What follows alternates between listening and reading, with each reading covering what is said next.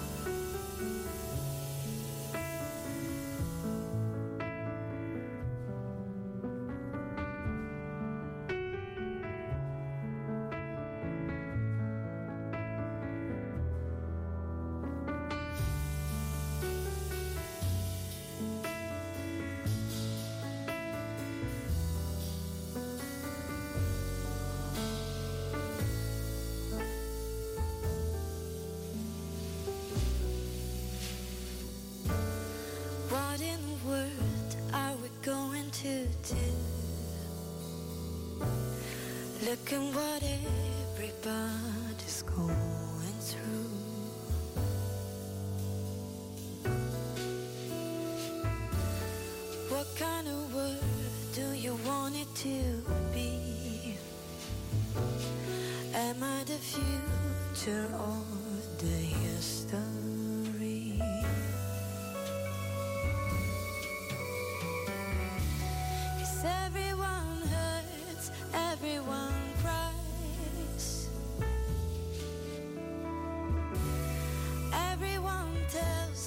each other all kinds of lies.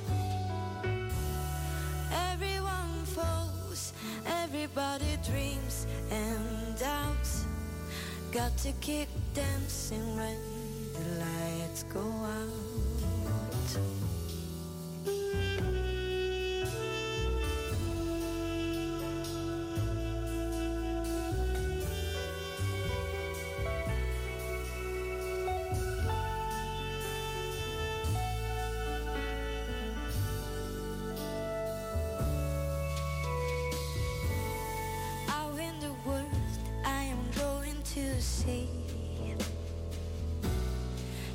was my brother, not my enemy.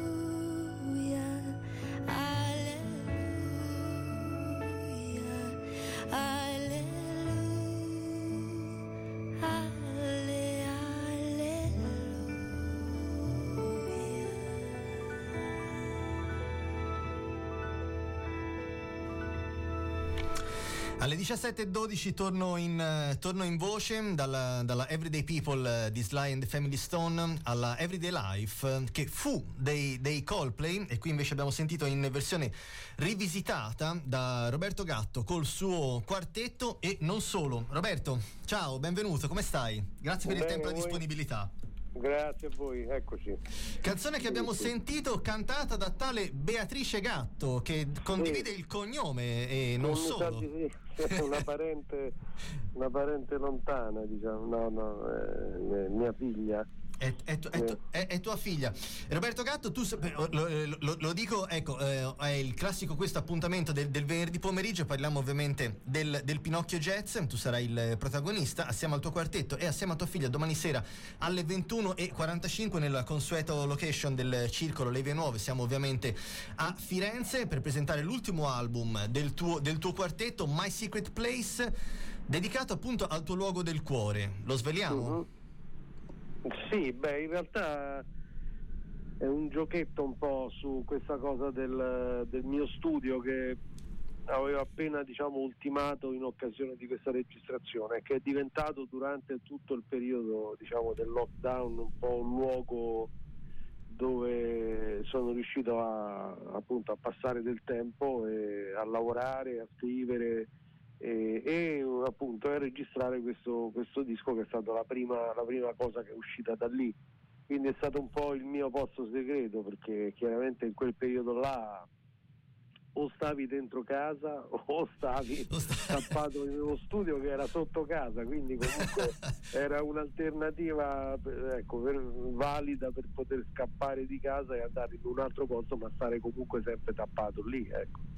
E, e, Roberto, da, da, da, da, giova, da, giovane padre, anzi insomma da, giovane babbo, come, come si dice da, queste parti, ovviamente babbo, eh. molto, molto, molto, molto, meno, molto meno famoso di te e che, che una bambina ancora, ancora, ancora molto piccola perché, perché a quattro anni mi, mi, mi piace l'idea di, di indagare il rapporto, il rapporto babbo-figlia, soprattutto per quanto riguarda il, così, l'amore, la passione, la passione per, per la musica. Io sono sempre un po' eh, a metà tra il provare a spingerla in una direzione e, e il lasciare che faccia, che faccia, da sé con tutto quel che ne, ne consegue. Tu che, che strategia hai, hai, adottato se ne hai avuta una? Guarda, io in realtà eh, non, ho, non, ho, fatto veramente nessuna pressione, cioè semplicemente è successo che appunto eh, in una casa di, di, di di un musicista, così come nel caso mio era successo tra me e i miei genitori, poi alla fine si respirava musica.